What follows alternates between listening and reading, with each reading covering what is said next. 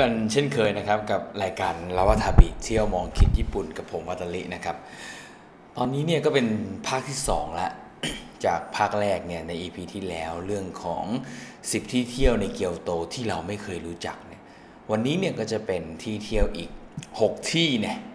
จะมาเล่าให้ฟังนะครับ ก็คิดว่าจะเป็น 6 ที่ที่ผมคัดมาละสำหรับฤดูนี้สำหรับคนวางแผนไปเที่ยวที่เกียวโตช่วงนี้ ลองฟังกันดูครับ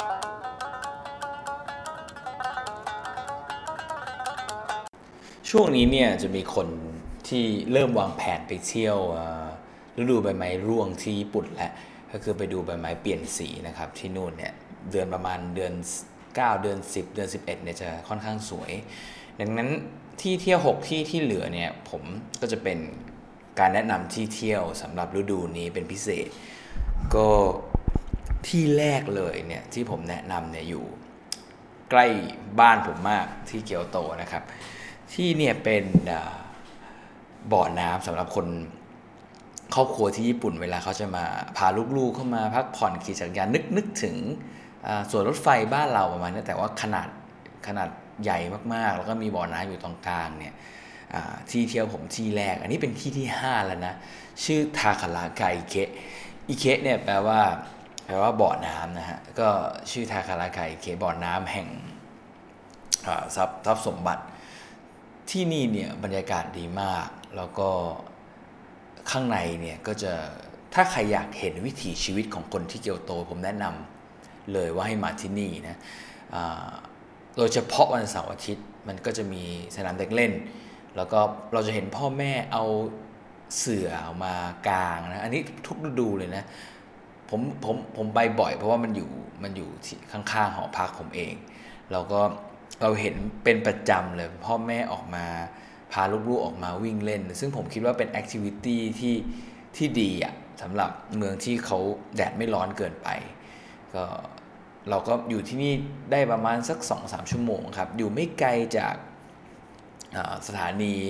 ชูกากุอิน ก็เราก็สามารถนั่งรถไฟมาลงได้นะฮะ มีรถไฟสถานีชื่อทาคาระไคเคะเลย ก็อาจจะมาเดินเที่ยวสักหน่อยนะครับ ที่แรกที่นี่ครับ ทาคาระไคเคะ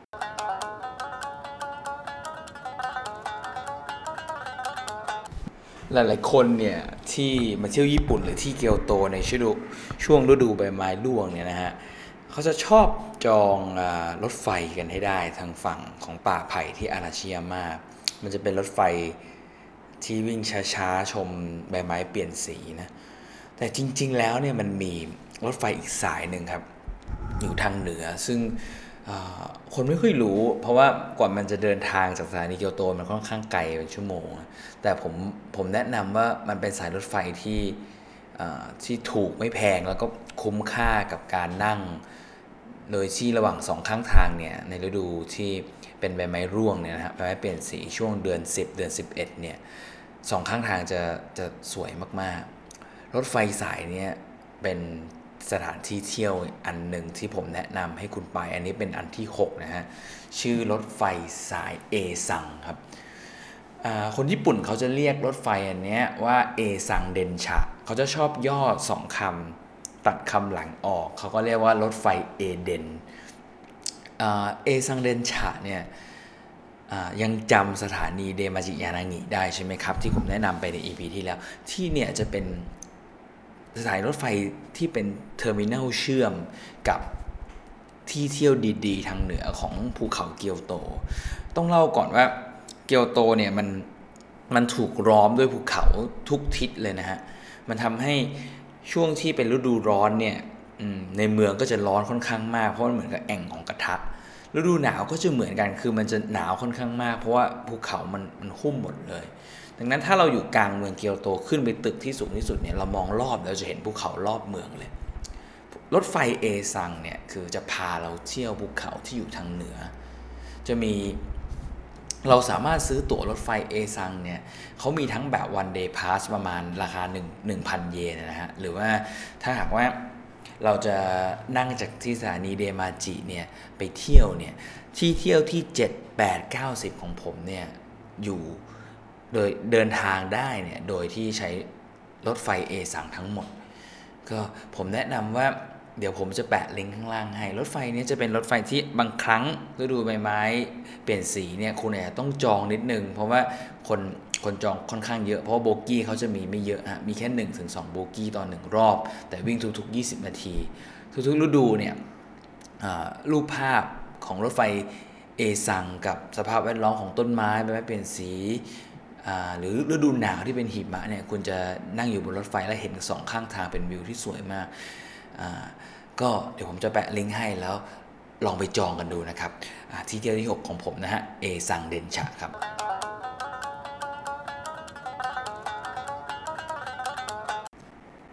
รถไฟสายเอซังเนี่ยนะฮะ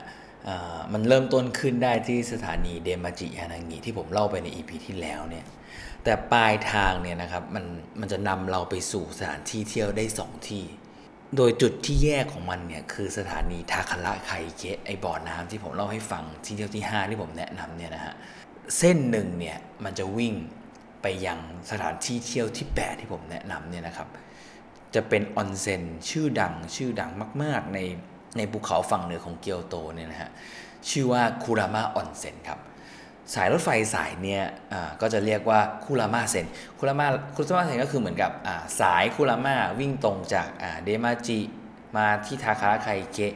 แล้วก็นั่งอีกอยู่ประมาณสัก 8 สถานีไปลงที่คูรามานะฮะคุรามาเนี่ยเป็นเมืองออนเซ็นที่มีชื่อเสียงมาก ๆ ที่หนึ่งในเกียวโตเลย ใจกลางของเมืองเนี่ยก็จะมีวัดคุรามาอยู่ ซึ่งที่นี่เนี่ย ผมผมชอบตรงที่ออนเซ็นเนี่ยมันอยู่ลึกลงไปในป่าเลย แล้วเราจะได้เห็นทั้งวัดที่เป็นคุรามาวัดคุรามาแล้วคุณก็จะได้เห็นวัดชินโตที่ท้ายคำมันจะเรียกว่าจินจะนะฮะ ที่นี่ก็จะมี ยูกิจินจะอยู่ด้วย คุณจะเห็นความผสมผสานของทั้งวัดพุทธ แล้วก็วัดชินโตอยู่ในที่คุรามา แต่ไฮไลท์จริงๆเนี่ยที่คุรามาเนี่ยคือคือออนเซ็นครับ นักท่องเที่ยวส่วนใหญ่เวลาเขา plan มาที่นี่เขาจะนอนที่นี่สักคืนหนึ่งแล้วก็เพราะว่าการเดินทางจากตรงในตัวเมืองขึ้นไปบนวัดเนี่ยคุณต้องเดินอยู่ประมาณสักประมาณ 45 นาทีได้ เพราะมันอยู่ค่อนข้างไกลแล้วก็มี 2 วิธีคือเราสามารถเดินไปได้ หรือ เรานั่ง cable car ขึ้นไปได้จ่ายเงินประมาณไปกับ 400 เยนโดยประมาณนะครับที่คุรามาเนี่ยจริง ๆ แล้วเนี่ยทุกๆวันที่ 22 ตุลา มันจะมีพิธีแห่ไฟ ก็เราเรียกมันว่าคุรามาฮิมัตสึริฮิเนี่ยแปลว่าไฟนะครับฮิมัตสึริเนี่ยก็จะเป็นการบูชาไฟที่วัดชินโตที่ชื่อว่ายูกิจินจัก ที่นี่เนี่ยทุกๆวันที่ 22เนี่ยคนจะเยอะมากๆ ก็นักท่องเที่ยวเยอะมากคนญี่ปุ่นเยอะมาก เพื่อมาดูคนเผาไฟจะเป็นเหมือนกับต้นไม้ใหญ่ ๆ แล้วเขาก็จุดไฟแล้วก็แห่กันตลอดทั้งเมืองคุรามาเนี่ยนะครับถ้าใครจะมาที่นี่ผมแนะนำว่าพยายามเลือกจองออนเซ็นก่อนเป็นอันดับแรก เพราะว่าออนเซ็นจะเต็มเร็วที่สุด แล้วค่อยมาวางแผนเที่ยวต่ออคนที่มาที่นี่เนี่ยอีก อีกอย่างหนึ่งที่เขาชอบทำกันคือคุรามาเนี่ยเป็นปลายทางเหนือสุดของภูเขา เขาจะชอบเดินย้อนกลับมา ก็จะเป็นการเดินป่า จากคุรามาไปที่หมู่บ้านเล็กๆ ใกล้ๆคุรามาเนี่ยก็จะเป็นที่เที่ยวที่ 8 ที่ผมแนะนำนะครับ ชื่อว่าหมู่บ้านคิบุเนะทางเดินระหว่างคุรามาไปที่คิบุเนะเนี่ยคุณจะจะค่อนข้างชันนิดนึง แต่ผมผมคิดว่าเราเดินได้ เพราะว่าเราชมป่า ที่อยู่ในภูเขาเนี่ยสองข้างทางเนี่ยตรงเนี้ยถ้าใครชอบเทรคกิ้งเนี่ยผมแนะนำเลยให้ลองมาเดินดูใช้เวลาประมาณสักชั่วโมงหนึ่งนะครับ ก็จะลงมาที่เมืองเล็ก ๆ ชื่อคิบุเนะเมืองนี้ก็ก็จะมีชื่อเสียงสำหรับการที่คนมานั่งทานอาหารช่วงหน้าร้อน แล้วก็ฤดูเปลี่ยนสีกันที่นี่ก็จะเป็นปลายทางของจุดที่คนชอบเดินป่านะครับ ถ้าคุณสังเกตในแผนรถไฟ สถานีรถไฟ เอซังเดนชาที่ผมเล่าไปที่แล้วนะฮะสถานีก่อนถึงคุรามาเนี่ยจะชื่อสถานีเนี่ยแหละครับชื่อนี้เลยฮะคิบุเนะกุจิกุจิเนี่ยแปลว่าทางทางเริ่มทางเข้า ก็บางคนก็จะลงสถานีนี้เพื่อเดินไปที่คุรามาแล้วนอนออนเซ็นหรือบางคนเขาจะไปนอนออนเซ็นก่อนที่คุรามาแล้วค่อยเดินกลับมา แล้วก็สุดท้ายก็นั่งรถไฟเนี่ยกลับไปที่เกียวโตที่เดมาจิเนี่ยนะครับ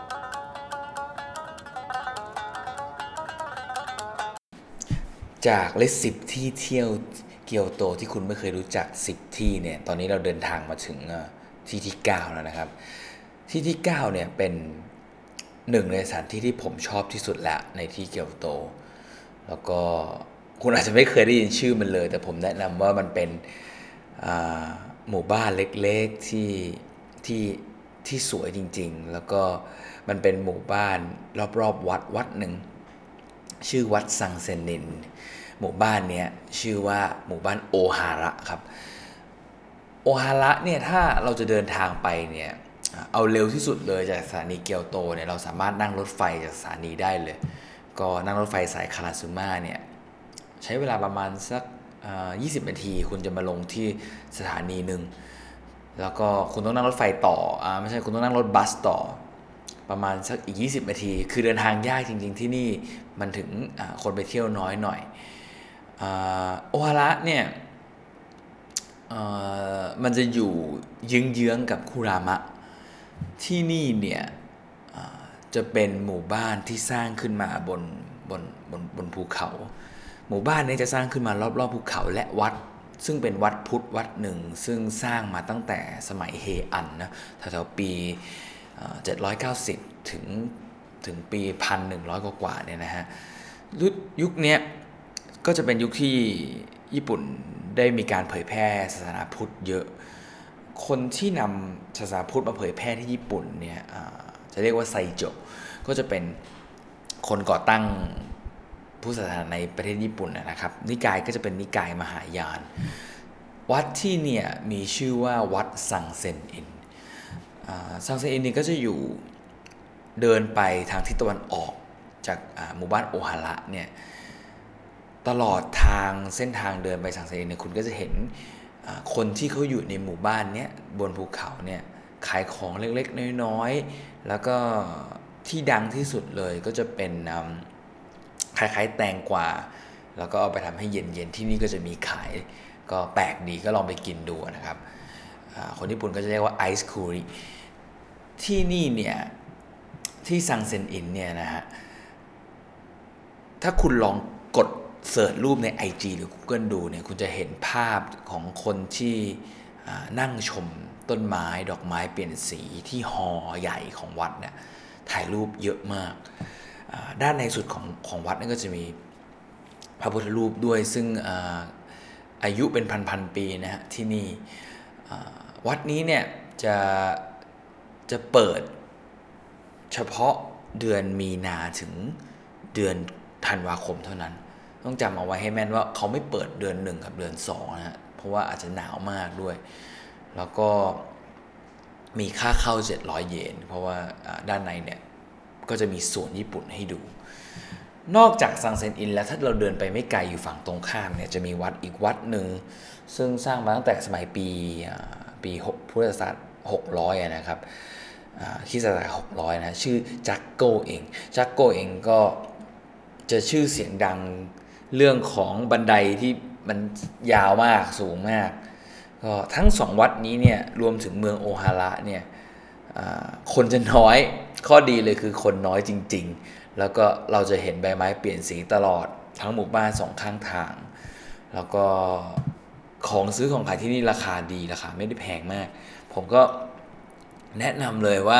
ลองไปที่นี่ดูผมเป็นที่ที่ผมไปแล้วประทับใจชอบมาก เรานั่งกินชาข้างบนภูเขา แล้วก็ดูวิวธรรมชาติได้ ที่นี่มีออนเซ็นด้วยก็ขุดเจาะบ่อน้ำร้อนประมาณสัก 15 ปีที่แล้ว ก็หลาย ๆเรียวกังเรียวกังก็คือที่พักที่นอนที่มีออนเซ็นอาบน้ำได้ของญี่ปุ่นเนี่ยนะฮะก็จะเพิ่งก่อตั้งกันมาเมื่อ 15 ปีที่แล้ว หลาย ๆ อย่างก็ยังใหม่อยู่ ผมก็คิดว่าที่เนี่ยเนี่ยเป็นที่เที่ยวที่มัน ลึกลับจริง ๆ แล้วผมก็คิดว่าเป็นที่เที่ยวที่ดีก็เลยมาแนะนำให้ฟังกันนะครับ ชื่อโอฮาระลองไปดูครับ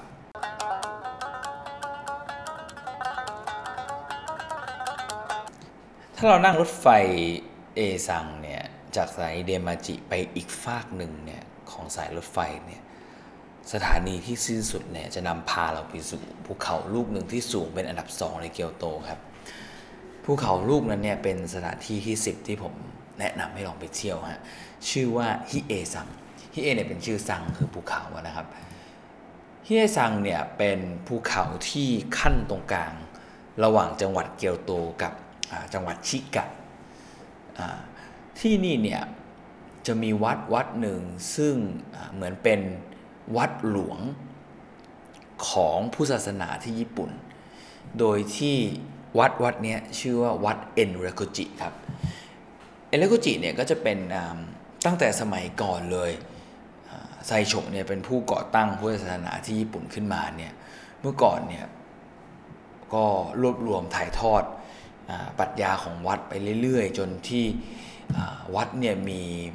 วัดในสังกัดเนี่ยกว่า 200 วัด จนมีอยู่ยุคหนึ่งยุคที่เป็นยุคที่ญี่ปุ่นฆ่าฟันกันเนี่ย วัดเนี่ยถึงกับมีกองกำลัง ซึ่งเป็นพระที่เป็นซามูไรด้วยเนี่ยของตัวเอง ที่ที่ฮิเอซังเนี่ยด้านบนสุดเนี่ยในวัดเอเลคุจินี่ก็ใหญ่มาก ถือว่าเป็นวัดที่ cover พื้นที่ภูเขา โดยตัววัดเนี่ยประกอบไปด้วย 3 ส่วนนะฮะถ้าหากว่าเดินทางเที่ยวทั้ง 3 ส่วนเนี่ยผมคิดว่าต้องใช้เวลาวันหนึ่ง แต่ถ้าคุณมีเวลาไม่มากก็ผมแนะนำให้ไปส่วนที่อยู่ตรงกลาง ก็จะเรียกส่วนโทโด ส่วนโทโดเนี่ยก็จะประกอบไปด้วยฮอใหญ่ แล้วก็หลายๆหลาย ๆ พวกสิ่งก่อสร้างของวัดจะเริ่มต้นจากตรงเนี้ย จากตรงที่วัดกลางที่เป็นเอเลคุจิก่อน แล้วก็ค่อย ๆ สร้างฮออื่น ๆ ตามเข้ามา ที่ผมแนะนำจะมีฮอใหญ่อันหนึ่งที่คุณจะเห็นถึงความกว้างขวางของบันไดขึ้นน่ะ แล้วพอขึ้นไปเสร็จปุ๊บเนี่ยคุณจะเห็นสิ่งก่อสร้างที่เป็นวัดอายุประมาณพันสองปี อยู่อยู่เต็มไปหมด ที่นี่เนี่ยมาเที่ยวได้ทุกฤดูฤดูไม้เปลี่ยนสีก็สวยฤดู ที่มีซากุระก็สวย แล้วก็คุณสามารถถ้าใครเป็นคนชอบเดินป่าเดินภูเขาเนี่ยคุณสามารถเป็นเดินเชื่อมได้ทั้งทั้งสาม area แต่ถ้าไม่ไหวเนี่ยก็มันก็จะมีพวก cable car ropeway ตลอดสองข้างทาง ที่มันจะมี map ตอนขึ้นไปนะครับ ผมก็แนะนำว่าถ้าใครเป็นคนชอบธรรมชาติอยากเห็นเมืองเกียวโตจากมุมสูง เพราะว่าที่ฮิเอซังเนี่ยเป็นภูเขาที่สูงที่สุดอันดับ 2 ในเกียวโต เราจะเห็นวิวข้างล่างไฮไลท์สำคัญอีกอย่างหนึ่งคือรถไฟที่วิ่งจากสถานีเดมาจิเนี่ย มันจะเป็นโบกี้เดี่ยวชื่อฮิเอชื่อฮิเอเลยชื่อเหมือนภูเขาเลย ต้องจองนิดหนึ่งนะบางทีสมมุติว่าช่วงฤดูที่ใบไม้เปลี่ยนสีเนี่ยคนเยอะมาก ก็แนะนำว่าจองไปดีกว่า แล้วก็แค่นั่งรถไฟเนี่ยคุณก็มองสองข้างทางเนี่ยคุณก็เริ่มรู้สึกสนุกละ เพราะว่าในรถไฟแค่เป็นรถไฟจากที่เดมาจิเนี่ยวิ่งขึ้นไปบนฮิไอซังกุจิเนี่ยใช้เวลาเกือบชั่วโมงละก็ เป็นที่เที่ยวที่ผมว่าคนที่ชอบวัดชอบธรรมชาตินะแล้วก็อยากดูวิวสวยๆ ทั้งทางฝั่งเมืองเกียวโต แล้วก็ทางฝั่งทะเลสาบอีกฝั่งหนึ่งเนี่ยเที่ยวได้เลยครึ่งวันถึง 1 วันนะครับ ก็ลองมาเที่ยวกันดูที่ที่เอซังนะครับ